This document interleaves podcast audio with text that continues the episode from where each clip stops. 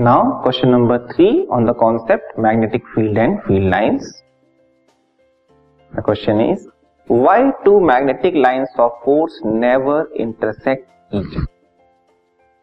Magnet के around जो magnetic field बनती है उस पर जो फ़ील्ड लाइंस बनती हैं वो आपस में पैरेलल होती हैं ये एक दूसरे को कभी क्रॉस नहीं करती ऐसा क्यों होता है कि ये एक दूसरे को क्रॉस नहीं करती इसका हमें रीजन बताना ठीक है इसको पहले हम समझते हैं।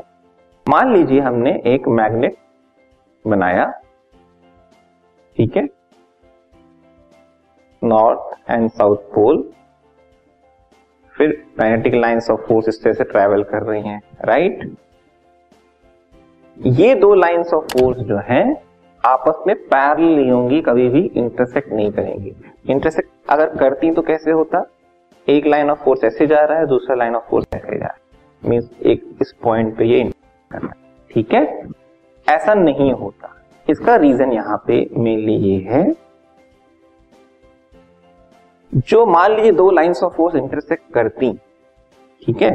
तो पहले देखते हैं कि मैग्नेटिक लाइंस बनाने के बाद नॉर्थ टू साउथ अगर मैग्नेटिक लाइंस ऑफ़ फोर्स को हमने रिप्रेजेंट किया है तो ये डायरेक्शन हो रहा है मैग्नेटिक लाइंस ऑफ़ फोर्स का, या मैग्नेटिक फ़ील्ड की डायरेक्शन है ये, ठीक है? ये डायरेक्शन एग्जैक्टली क्या है पता करने के लिए हम क्या करते हैं? टेंजेंट लाइन ड्रॉ करते हैं। टेंजेंट क्या होता है? जस्ट जस्ट एक पॉइंट पे जो टच करके लाइन निकल जाए कर्व को, उसको क्या बोलते हैं? टेन ये है डायरेक्शन यहाँ पे मैग्नेटिक फ़ील्ड की अभी।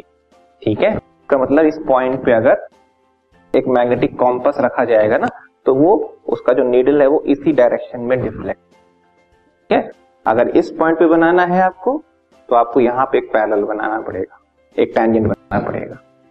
ऐसे अलग अलग पॉइंट पे आप देख सकते हो किस तरह मैग्नेटिक फ़ील्ड की डायरेक्शन आ रही है। लेकिन, अब अगर दो लाइंस ऑफ़ फोर्स इंटरसेक्ट कर रही हैं तो देखिए, इस कर्व के अकॉर्डिंग ये टेंजेंट बन रहा है। एक तरह से क्या हो गया मैग्नेटिक फ़ील्ड की डायरेक्शन भी यही हो गई। और दूसरे कर्व के बेसिस पे उसी पॉइंट पे जो है टेंजेंट ऐसे बनेगा। मतलब उसी पॉइंट पे आपको दो डायरेक्शन मिलेगी मैग्नेटिक फ़ील्ड जो कि पॉसिबल नहीं है। एक पॉइंट पे एक ही डायरेक्शन होनी चाहिए मैग्नेटिक फ़ील्ड की। तो यही है मेन रीजन कि दो लाइंस ऑफ़ फोर्स या दो मैग्नेटिक लाइंस आपस में क्यों इंटरसेक्ट नहीं करते। ठीक है? क्योंकि अगर इंटरसेक्ट करेंगे तो उसी दो, उसी पॉइंट पे मैग्नेटिक फ़ील्ड की दो डायरेक्शन नज़र आएँगी, जो कि ऐसा नहीं हो सकता। तो हम आंसर में देखेंगे इसको। The field lines never intersect each other because tangent drawn at any point on the line of force gives the direction of magnetic field at that point. जिस पॉइंट की हम बात कर रहे हैं, किसी भी मतलब मैग्नेटिक फ़ील्ड में कोई भी पॉइंट ले लिया हमने, उस पे हम उस कर्व के ऊपर एक टेंजेंट जब ड्रॉ करेंगे तो वो टेंजेंट बताएगा उस पॉइंट पे मैग्नेटिक फ़ील्ड की डायरेक्शन क्या है, ठीक है?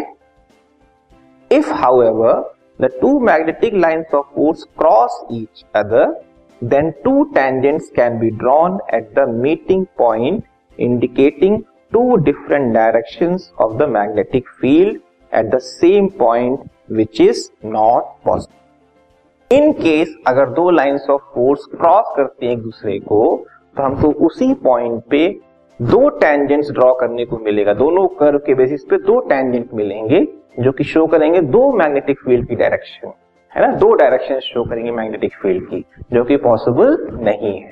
इसलिए एक पॉइंट पे मैग्नेटिक फ़ील्ड की डायरेक्शन सेम होती है। इस इस बेसिस पे हम क्या कहते हैं कि दो लाइंस ऑफ़ फोर्स जो होंगे, वो कभी भी एक दूसरे को इंटरसेक्ट नहीं करेंगे।